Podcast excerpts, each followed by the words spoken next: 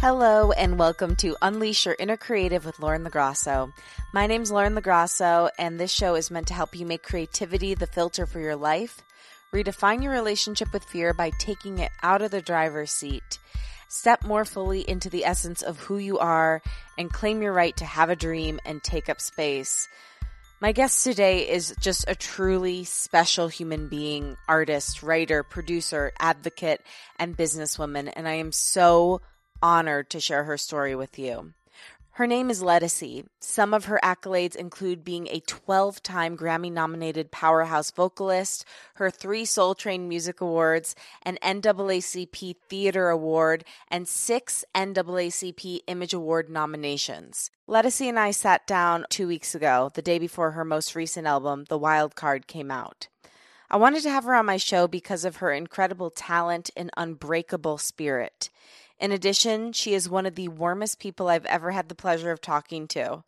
It's not easy to be as kind as she is, just like being a normal human being walking the earth, let alone while building a career in the music industry.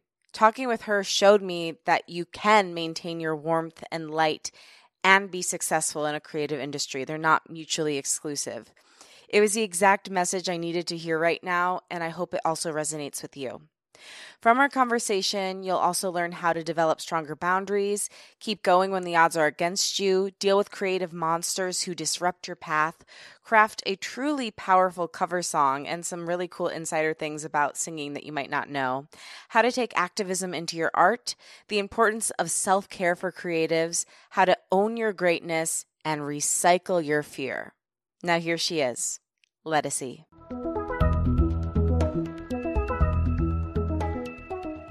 When you were putting out your first book, you did this really beautiful open conversation about it. And you were talking about this moment when you've been in the industry for a while, you put out a couple albums independently. You really were getting great reception on your voice, but the industry wasn't open to your look at the time. And you really wanted to give up. You moved in with your friend Richard, you were sleeping on his floor. And that's a moment in a lot of creatives journey that i call the creative crossroads which is basically when we have the option to either like give everything up and just throw in the towel or double down on our faith ask god for the strength and go into a different direction. And so i'm wondering how did you choose to keep going in that moment when you felt like you didn't have anything? How did you keep going toward your dream? A lot of it had to do with having my mom there and having music, honestly, to vent through. Because the song "All Right" came about because of that moment of of really just exhaustion of giving up. But you think maybe if I try a little bit harder or if I do it a little different. But the real turning point was where I really wanted to quit was my mom. Just talking to her, saying, you know, I can't. I think I'm just gonna teach because things are a little bit more sturdy than this and they just don't want me. My voice is so much and i'm not what their version of beauty is. Oh, and so change who i am other than not eat and dress up the way they want me to but i won't be myself you know what i'm saying? And if they can't do that then i'll, I'll just quit and teach somebody else who wants to go through all that. And she said you're going to be all right it's just a turning point. Don't let someone else dictate who you are. You're beautiful. And, and my mom always told her girls how uh, magnificent we are in our talents and our, our crafts. Being from New Orleans, mothers there, they just treat their children like royalty. To have your legacy move forward is a huge thing for a Southern woman.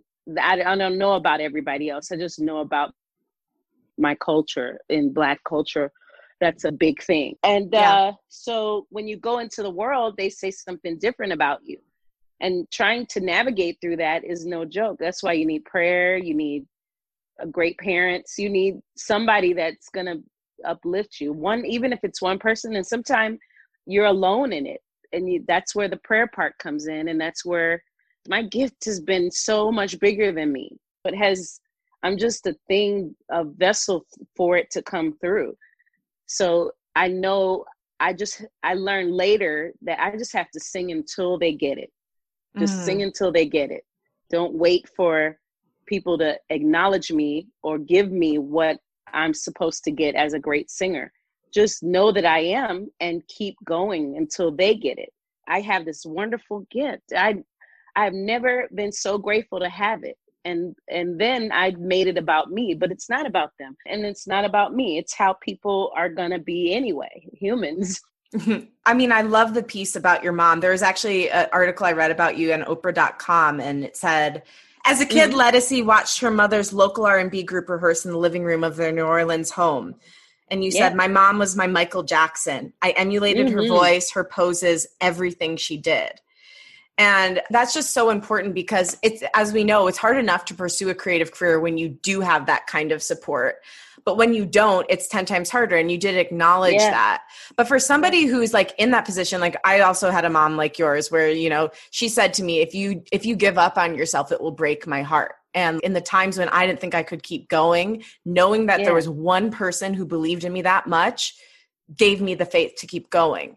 But for those people that don't, what would be your advice for them? I know you said to engage your faith, but like how do you engage your faith when you feel so down and out? and that's when we know need it the most but sometimes it's hardest to connect to then I, it depends on the situation but all the time it is an inward uh, battle within you it is you saving yourself you have to think about what your worth is to you and and find people who think you're worthy of all the great things you desire sometimes journaling it we have a choice we do have a choice Sometimes it's medical.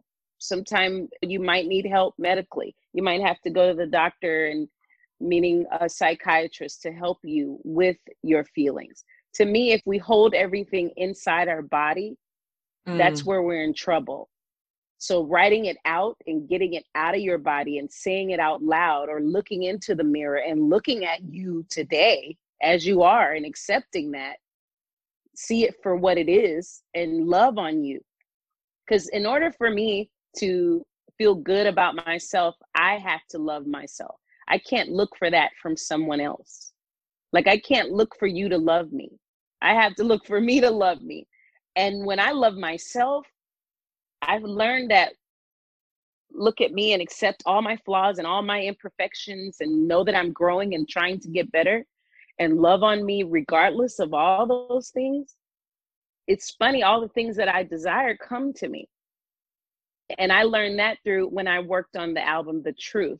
When i started fixing my body i learned that i need physical activity to make my mental activity better i learned that i need to keep journaling like i used to when i was a little girl to get all my feelings out because i grew up in a, a home where it was very dysfunctional and we couldn't really say how we felt i had to write it out or or sing it out or pretend it out. And I stopped doing that and using food as a reason to get rid of my feelings. Everybody does something different. You dig? So it takes a while as an individual. You have to find out what your quirks are and what your things you need to work on are. And where does it come from? Is it some childhood trauma? Where's the trauma from? Find out what the the the hurt is and figure out how to heal it because you can't be your best hurting all the time. But there are some great dysfunctional songwriters and dysfunctional yeah there are there too jeff buckley's incredible that's one of my favorite artists they had a lot of uh, stuff going on with their legacy you know what i'm saying it's a lot of trauma but they got it out some kind of way where we can enjoy the beauty of that some of my darkest songs where i'm in my most saddest moments are some of my greatest material some of my greatest songs that are real happy are because I just I wrote them when I wasn't feeling good. you know what I mean? Because I wanted to be happy. So artists, you can't count us. We're a weird breed. But what we do need to do is always heal our hurt. Mm-hmm. And it mm-hmm. takes forever. Never stop healing. But know that it's okay during your healing process. You don't have to be perfect. And that's the problem with our industry. We have to be perfect. They want us to be perfect. But I decided, look, this is what you get. You like it, you don't. Move on. you know ah, I love it. I mean, I I just think your story is so incredible. There's about a million things you just said that I want to break down. Um, like, no, no, it's so good. so, okay, you talked about lessons and like how literally it's forever, and that's something that I talk about almost every episode. It's never like we come to a certain moment and like I'm completely healed, everything's no. fine, I've got nowhere left to go. So I love that, and I think that our biggest lesson is something we keep coming back to and whittling away at time and time again. So I'm curious, what do you think your biggest lesson is in life and how are you currently working on it? My biggest lesson is not letting the world dictate who I am. I'm always condescent of that, like focused on it because I easily want to people please. And you just cannot do it. Like it's impossible to do that every day is to make sure everybody likes you. You just cannot do it. And so for me, oh, they don't like me, so let me tell them I see them. No, I don't have to see. They don't have to see that I see them. And what does that comment do for me? And because we're on social media, everybody has an opinion about your hard work. They're not even an artist. They don't even play a piano. They don't sing. They don't sit in your seat. I have my seat, and they don't even do eh, eh, nowhere near what I do but they have an opinion about it like they do. So I can't let that energy be so important to me. What's important to me is that I know who I am every day. I wake up and I believe in what I'm doing and it's doing good work. I want to leave behind legacy. I want to leave behind great work. Some of us don't have things to show our legacy. Some of us has have our talent. And that's the part that I'm holding on to that one day a new person will discover Ledisi and say, "Whoa, she has all this music from jazz to R&B to soul, and she sang with Vince Gill on this day, or she sang with Keb Mo, or you know what I mean? I want to have that. Like I said, I can't. I'm work always working on that line that my parents weren't able to finish. So I'm finishing and completing and and I'm continuing the line that they started. Not mm. just them, but the this the line that I decided I wanted to be a part of as well. Yeah. And I love that too because you can heal all the way up the bloodline and down the bloodline when you do that. When you mm-hmm. say, like, mm-hmm. you know what, this doesn't have to be our story. No. I say that to my mom all the time. Like, we don't have to live like this. We could actually change the pattern now. It's so yeah, powerful girl. that you're speaking that and that you're sharing that with your existence and your music and everything. You talked in this interview you did with Loni Love about how you get called a lot for tributes. And that was it was really interesting because you're like i say no to them. And then my manager's like don't say no. They're not going to ask you anymore. So you end up saying yes.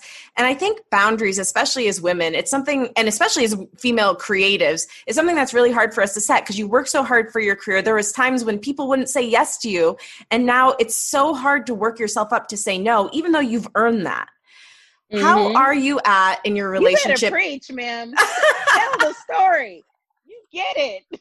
no, I do, and it's like it's so. I mean, I'm nowhere near to where you are, but like the fact that you it, as accomplished as you are still are struggling with it shows how difficult it is for us to set boundaries. Where are you at in your relationship with no, and how are you working on getting better? I love the word no. It is a lifesaver now and I love saying I am, the phrase I am. Mm.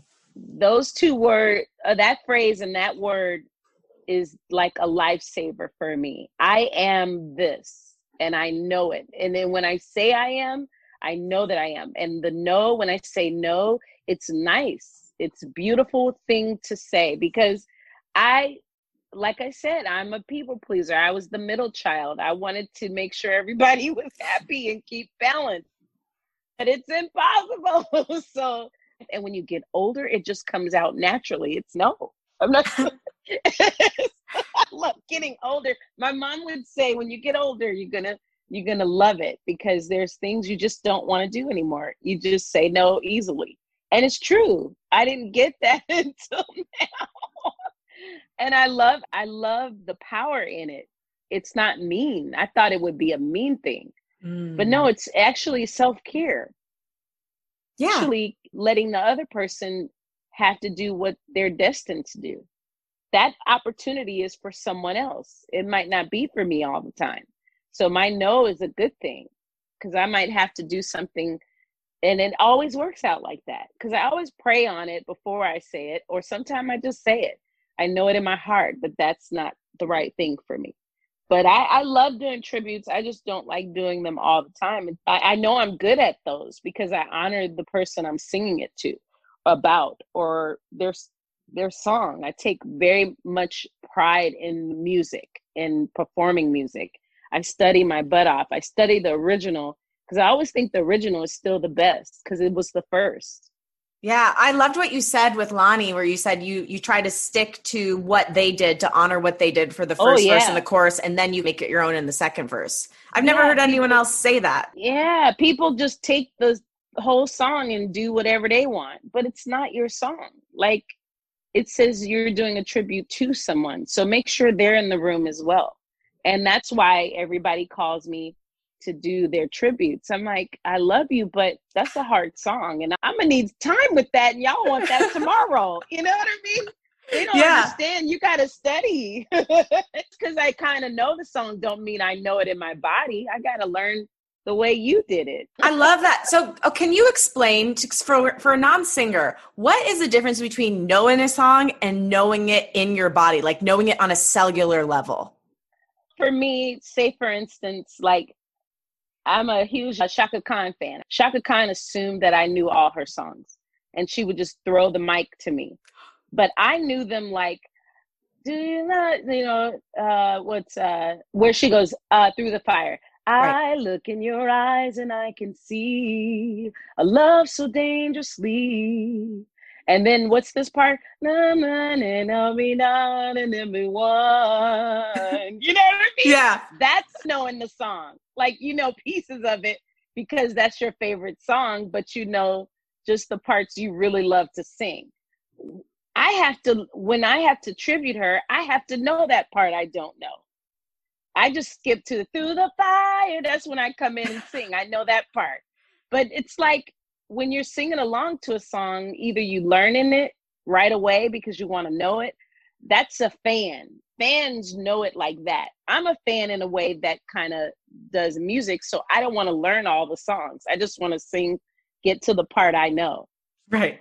Of the most. That's that's the difference between knowing the song and actually embodying it. But when I had to tribute her, I had to learn the whole thing. I'm up there, I look in your eyes. And what does she do? That I can see little notes. What are those mm. little notes? I have to learn those phrases to know what she did on them and do them exactly. That's what I do. I study exactly how the singer does it. And then I add me. What part, instead of doing that fall on the second verse, how do I add me? You tell me you're gonna play it smart. And I'm gonna go, you tell me you're gonna play it smart. You get what I mean? Just yeah. a little change means I'm gonna add a little bit of Ledisi now so that I can be me and not have to copy her, but still tribute her. And that's the studying part is where do I put myself into the equation after I've studied what the master did? and tribute them in a way that feels nicely like a hug. Thank you mm. for allowing me to tribute you and honor you and also let me be myself through your song. I have to sit here for hours and really digest the song like that. And then it's in my body. Then I'm looking for the right clothes that look like me and kind of her.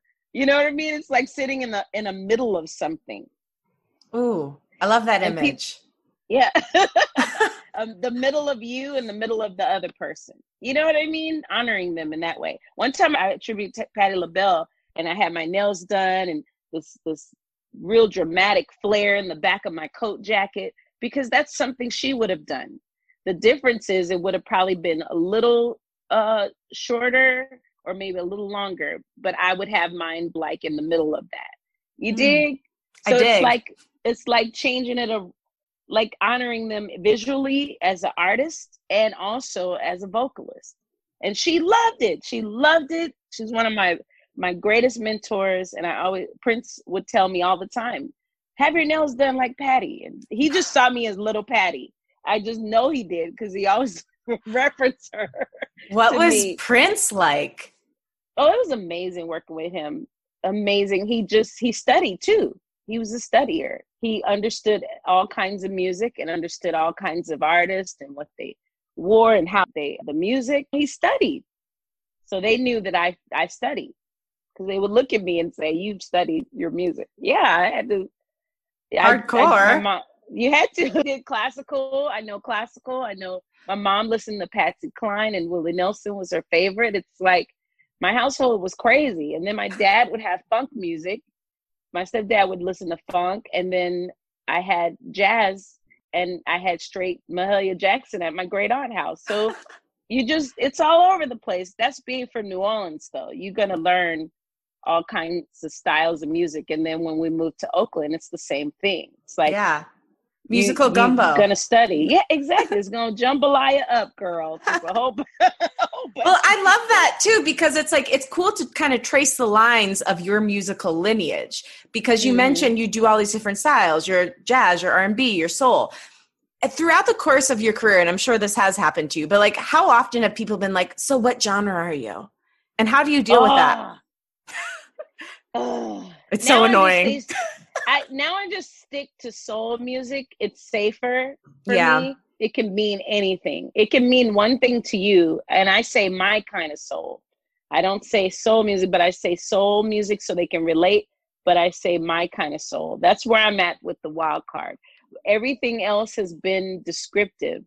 I've never described myself to people. I just say that I'm all the things I've learned and all the things I love. Mm. And let and let the press decide and put me in the box to sell me. But now that I'm a, a record label again, I own myself, I have to describe yes. it. So So I have to describe it and say that I'm a soul artist. But mm that doesn't mean I'm your version of soul because very quickly I could turn that into jazz.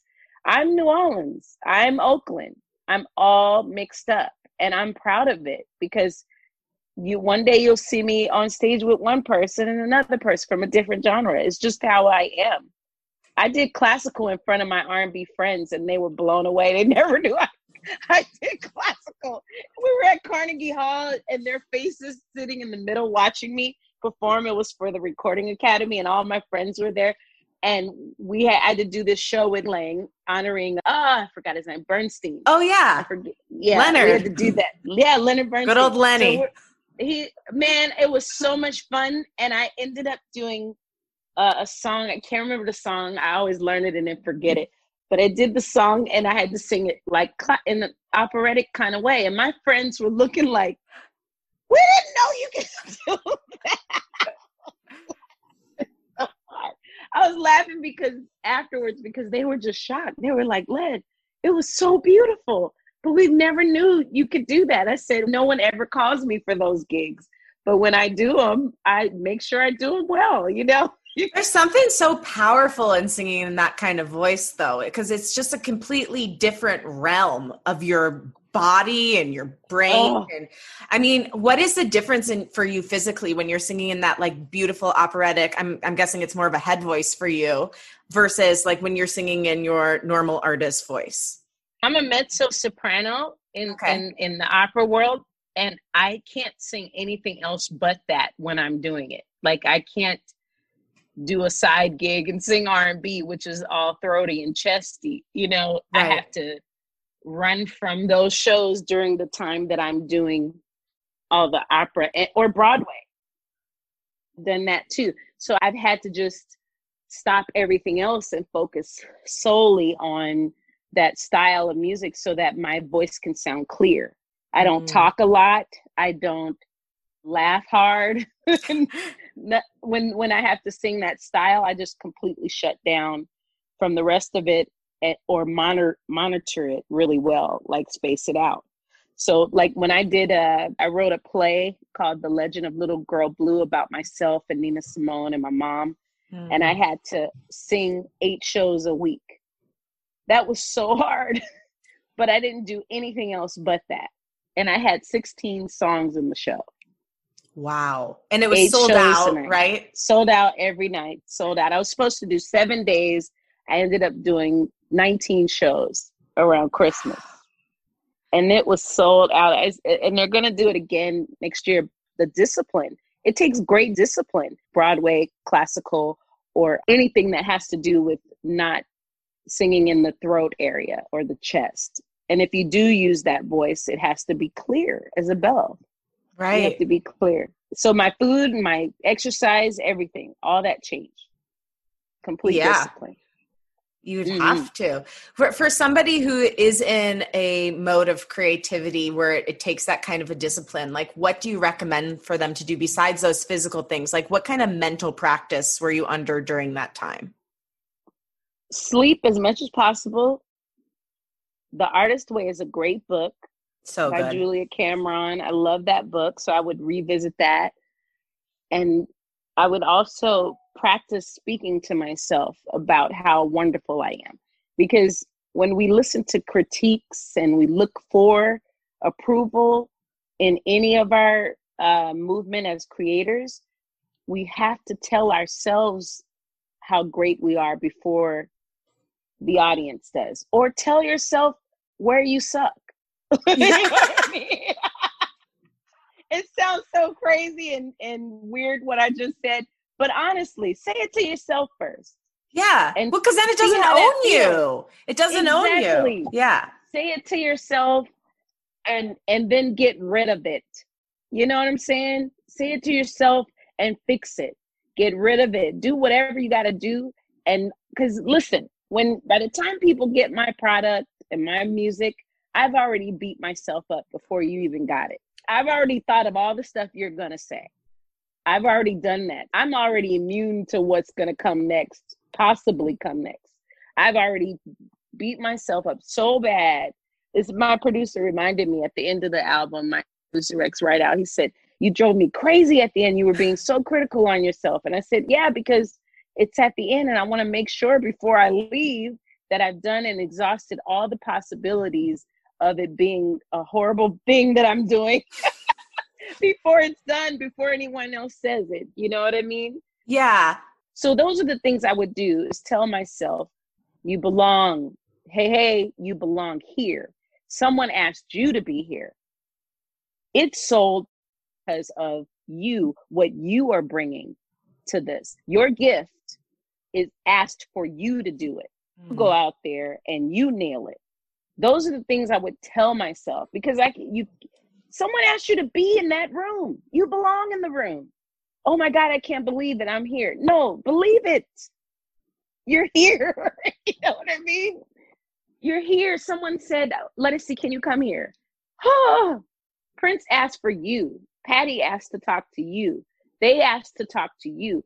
Do you get what I mean? Oh yeah, it's it's yeah. clear, but it's funny. Like we can just be so in our own experience that we can't zoom out even a little bit to see how amazing everything really is. Yeah, yeah. Well, you'll look back later. It's like for women when we mm-hmm. look and, and at a time we thought we were really overweight, and then we look back. Man, I be that skinny again? yeah, I mean? literally every time. So now I'm just like, I am thin, great, doing a great job. I'm just getting ahead of it. Uh, That's all I'm saying. It's yeah. like enjoy where you are. Enjoy where you are. Enjoy. You know how many moments I missed beating myself up? Mm. I'm I missed so much stuff like going to the Grammys and talking to Taylor Swift. I was so freaking out, nervous, and I forgot to enjoy it. It's like, oh yeah, you know, I was just hanging out. Even though Amy Winehouse won, at least I was here. You know what I mean? I mean, yeah, you've been nominated basically millions of times at this point. You're incredible. I, yeah, I'm curious for that kind of thing because you are so accomplished. You've done so many different things. How do you hold those awards? Like, do you hold them as something you really, really want to get? Or are you okay just like being with the work and whatever happens, happens? Finally, okay with whatever happens. A- after 2009 is when I finally let that whole thing of wanting it to happen go. If it mm. happens, it just happens. Like I I don't chase that anymore. Please God let that happen. I don't pray for that. I pray for a great, solid project that people heard and my peers hear it and it's worthy of being nominated. So that's great. If it gets more than that, that's not up to me. And every album I'm getting further and further. So those are the the bright moments for me. I love the journey. And so along that way, if a, a, a Grammy, I want one. I want it to collect dust at my house. You know what I mean? Yeah. I want it. it's got to go somewhere. Why not your house? so if it happens, awesome. But honestly, I don't, it's not my focus. My focus mm. now, did I make a great album? Did I do a great LP that's going to be timeless and add to my legacy? Every, yes. it's like I'm adding a piece of jewelry every time.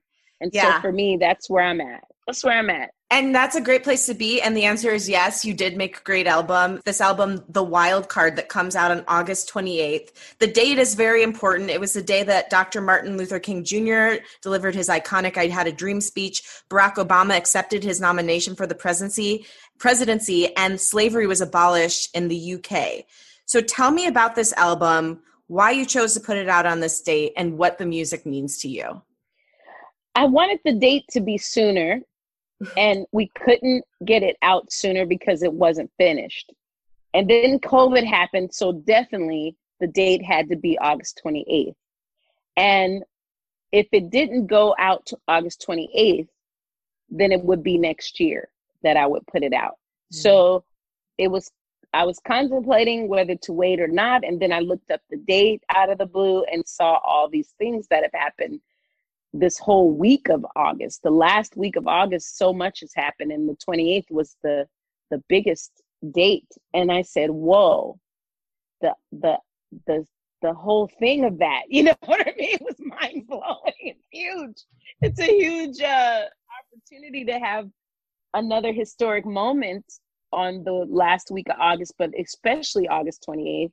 So we said, I said, okay, let's keep going with our plan because COVID or and nothing is going to stop me from putting this album out. People need it even more now. They're they're going to listen more because they're not in such a hurry.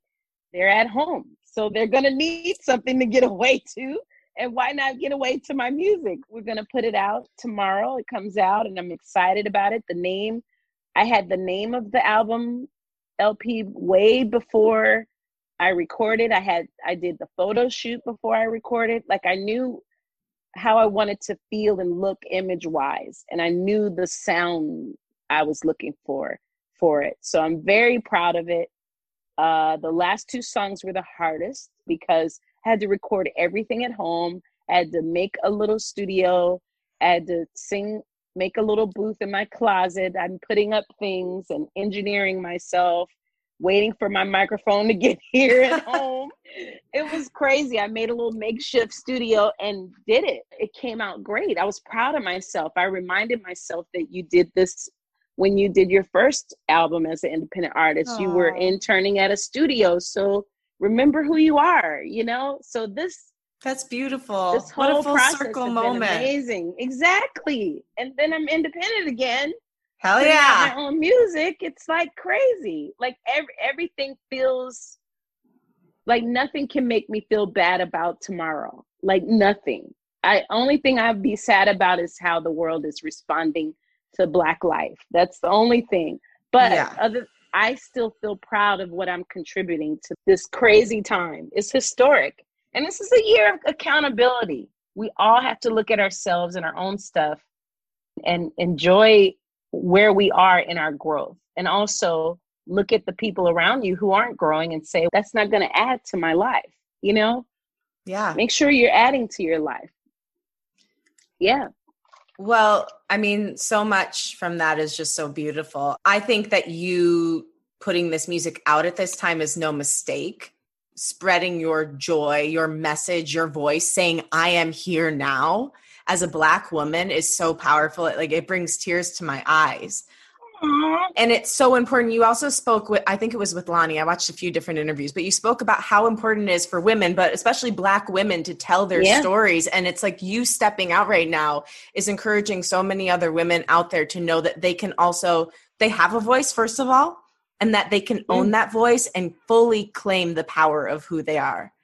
So, for artists who are out there right now and are seeing the things that are going on in the world, I know you mentioned Nina Simone. She's just an icon for this kind of thing. But how do you advise artists and anyone out there to channel their pain and turn it into purpose and take activism into their art?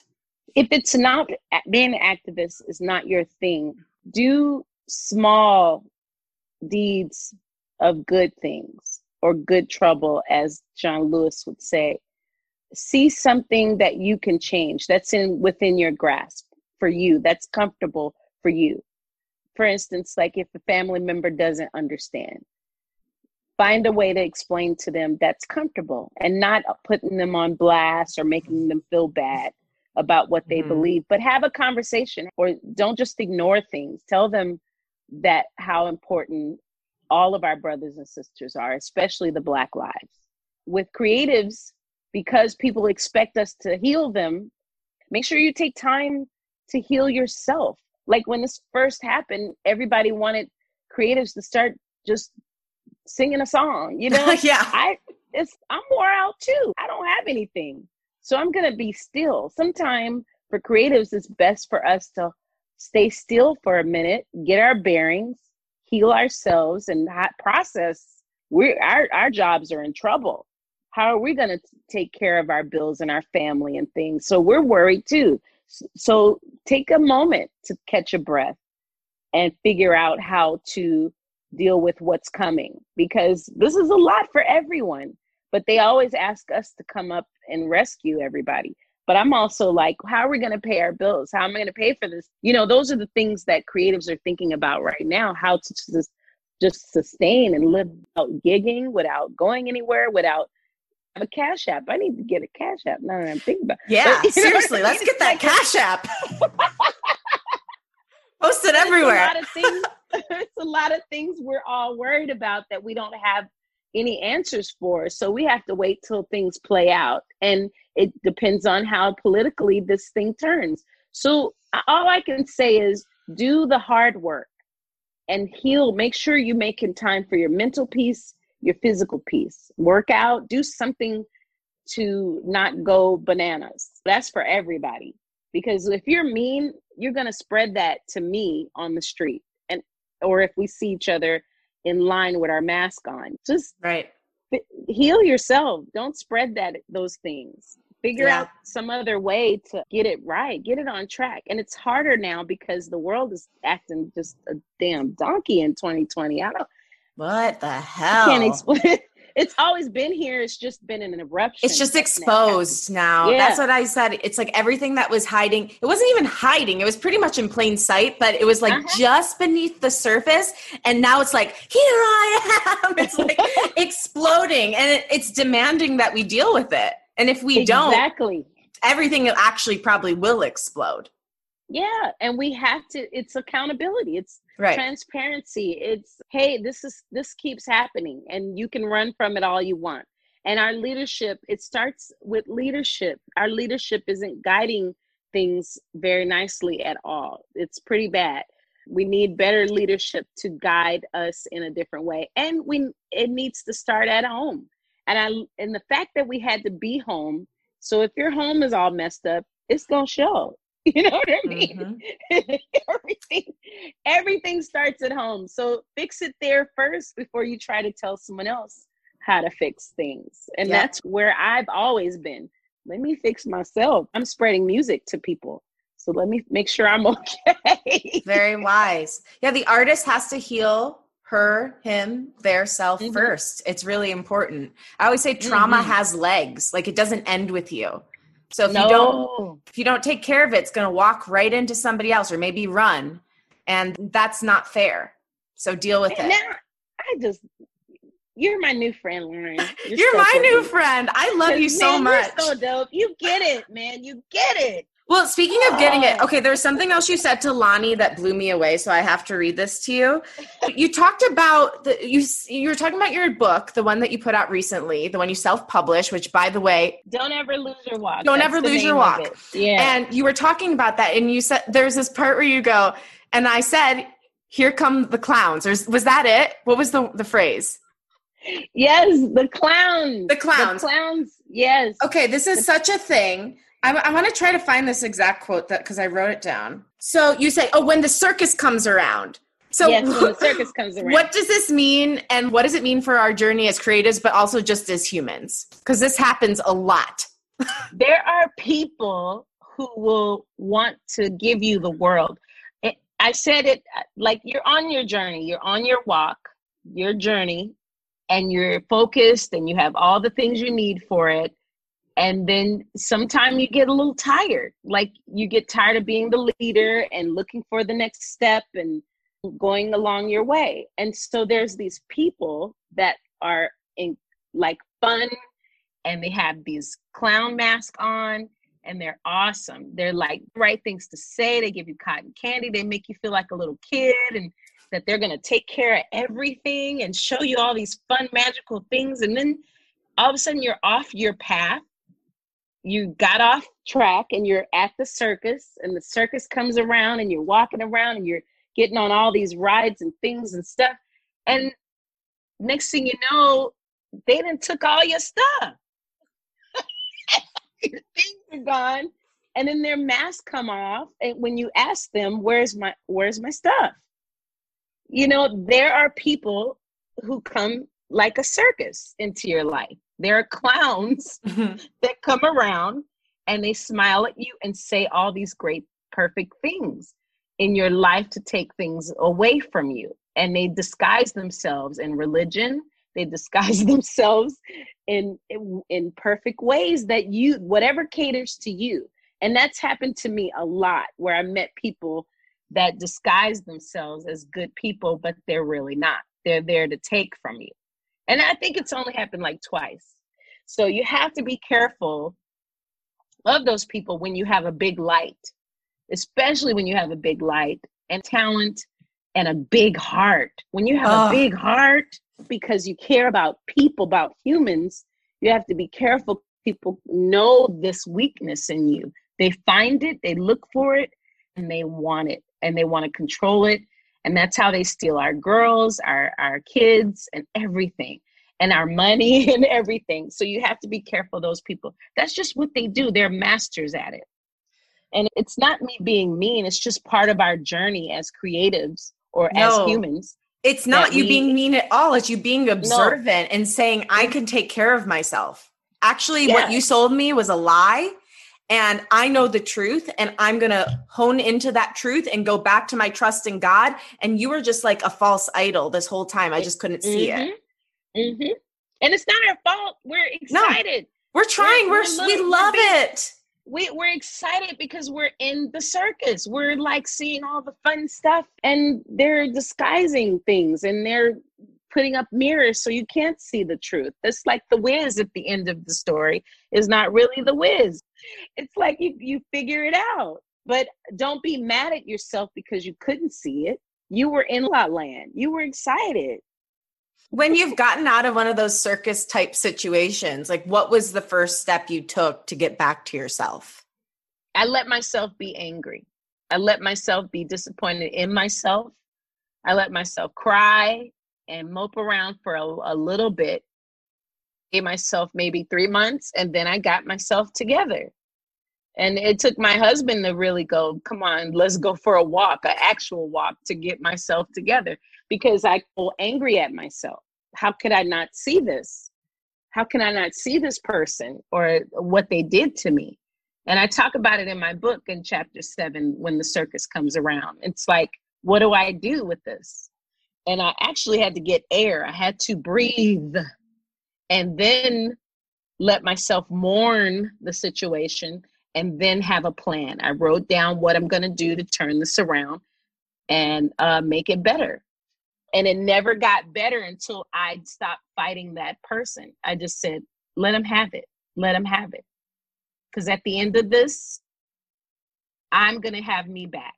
That's all that matters. At one some point he's gonna stop and I'm gonna have me back. And that's what happened. Right. When you stop fighting to get what you want and make it your way, that's when it's better. Let them have that because I'm gonna get something better. And I and I got it. I got my freedom. I got a new book out of it. I got myself back. because I was so mad that I just wanted them to hurt like they hurt me. It does nothing but hurt yourself. Can I can I tell you something that my friend told me that really helped me through a situation like that?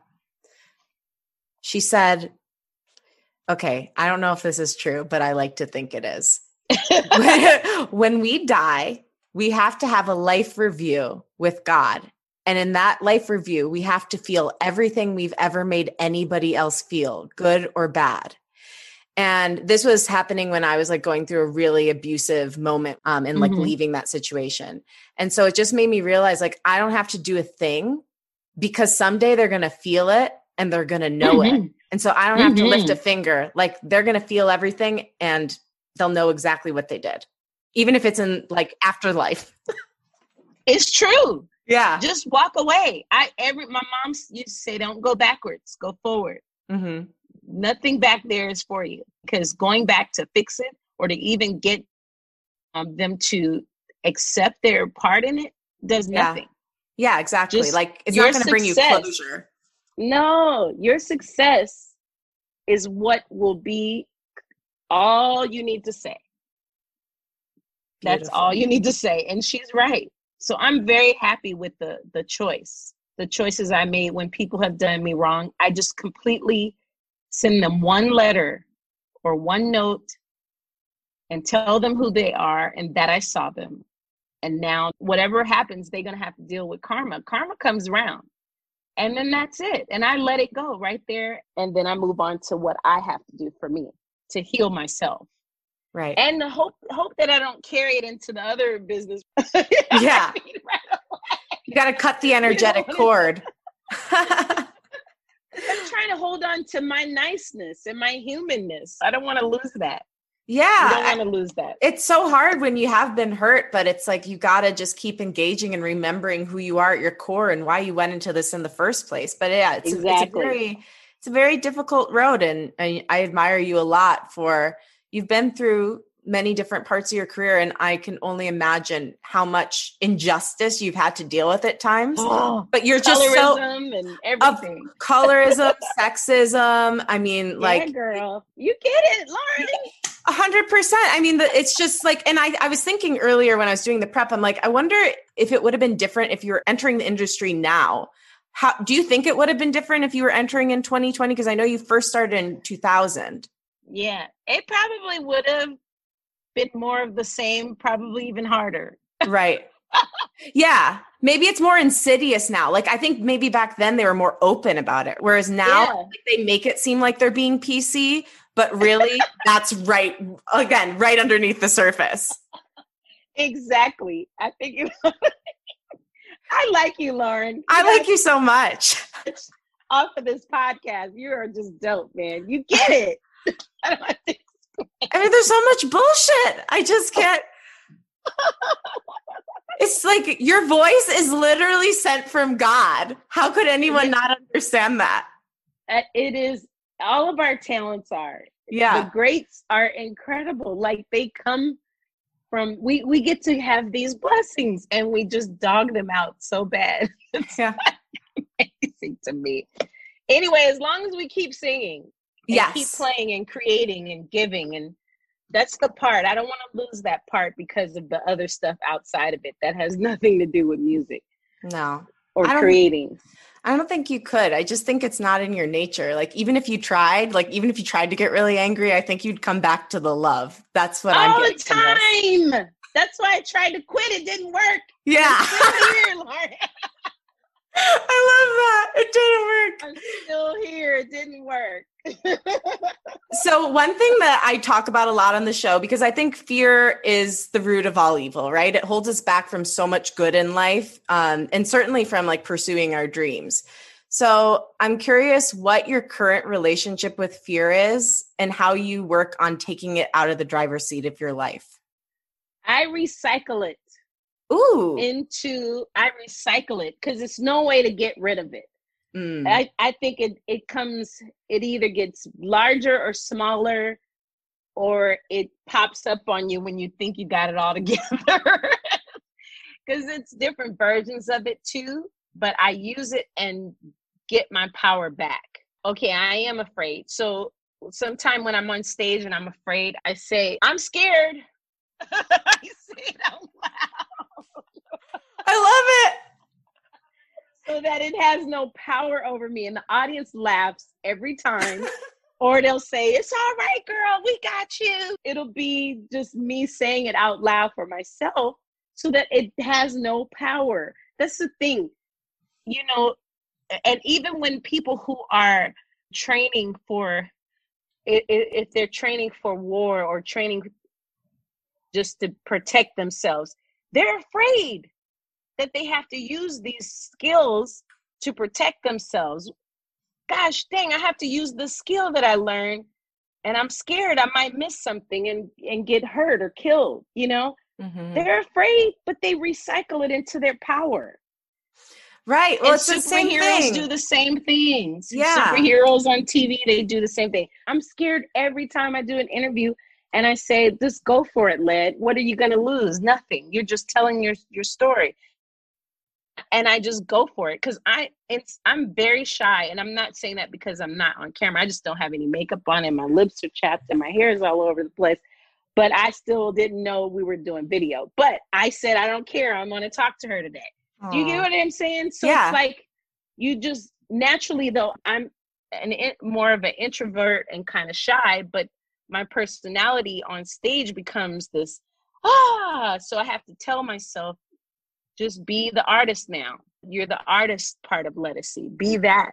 And people are looking to you to make them feel good for a moment in their life because they already have stuff going on outside of this. Don't give them your stuff just mm. tell the truth of what it is and i crack jokes i'm really funny on stage because because i'm nervous the more nervous and scared i am i crack jokes it's, it's the weirdest well you're thing. just funny in general i i love that though because it's the same thing you said before you put out a project you're you like tell yourself it sucks if it sucks or you're scared it sucks right. and i think that's just so powerful because you know, I produced Brene Brown's podcast and she talks a lot about shame. And she said the best way to to debunk shame or like make shame lose its power is by speaking it. Because the more shame stays in secrecy and stays cloistered and stays like in a closet, like over there underneath a pile of clothes, the more it owns you. And so it's just so mm-hmm. profound that you naturally use that skill. Yeah, my I, I do it because I grew up in a home that said be quiet don't say anything. Right. You know? So when I got out of that, girl, I was talking to everybody.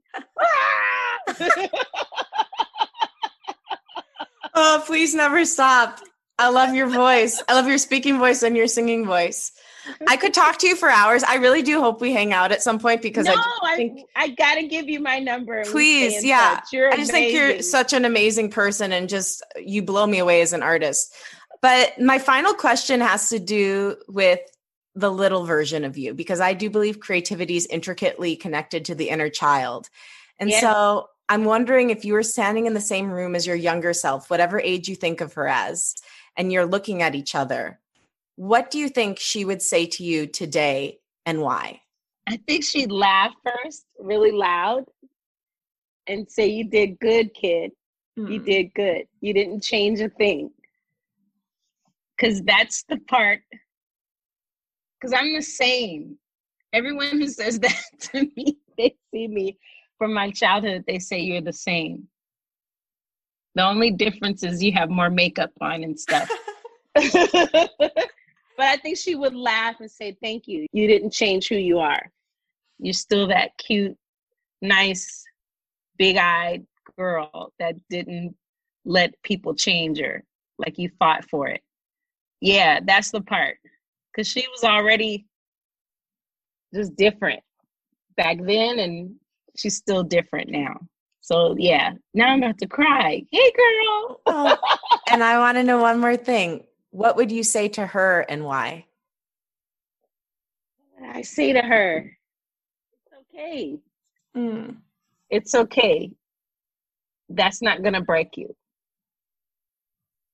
Yep. That's mm. that's it. That's all I would say. That's not gonna break you. Ooh, cause oh, oh. now I'm gonna cry. yeah, it's true. It's like many times, like that trust part we were talking about earlier, those clowns, they were bigger people and you're the little people and they were big people and you can't speak. So when you have your voice and you finally get it, you're like, ah, it's so great. So I would that definitely I would tell her you just not gonna break you because you I'm telling you I didn't I'm surprised I'm, when I got to 10 years old I was happy I was alive. It's oh I'm still mm-hmm. here. And there are a lot of kids out there that would probably know what I'm talking about, but to get to 10 and 12 and 13, 13 is the worst year ever. it's like you're fighting with your own self and then you have the world and then you're growing and turning into a teenager. It's a lot to deal with. And it's even harder at nine and eight now. So I understand. That's why I love children, like hanging out with them and teaching them. And they just hug on me. They're like, You get us. Yes, I do. You're one of us. You're one of us.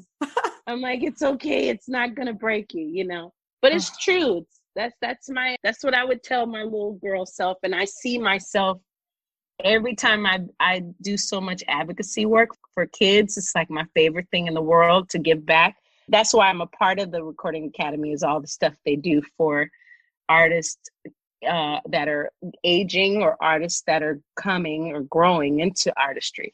All of that is my favorite part. That's why the award part is great.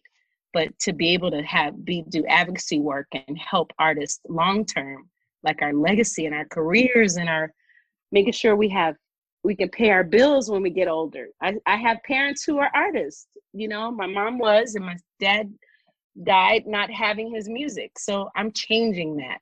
Oh. So yeah, that's it's like a huge thing for me. That's that's the part when I leave. I I hope they don't forget that I helped. Like Natalie Cole taught me that she did a lot for youth and the Recording Academy in that part, and she was great. She was transparent and told it like it is, and that's the stuff I like.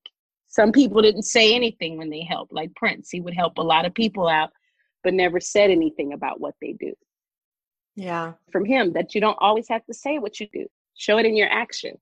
So, anyway, yeah, I'm going off, but I just love talking to you, Lauren. You're just like, you just pull out the best question and you're you get it. I more about you now. I'm mad I wasn't made up so you can see my face. Well, we'll have we to do talk again. Yeah, let's do another Zoom as friends. And you just inspire me so much because I w- I've really been wondering lately after some experiences I've had in the last year like can I keep being myself or am I just going to keep getting hurt if I'm myself in this industry? Like are people just going to keep hurting me? And you've just shown me that like yes we're, we're gonna have a circus come in every now and then. Every now and then girl call me. Yes i will i will. I'll get my circus goggles on so i can see it.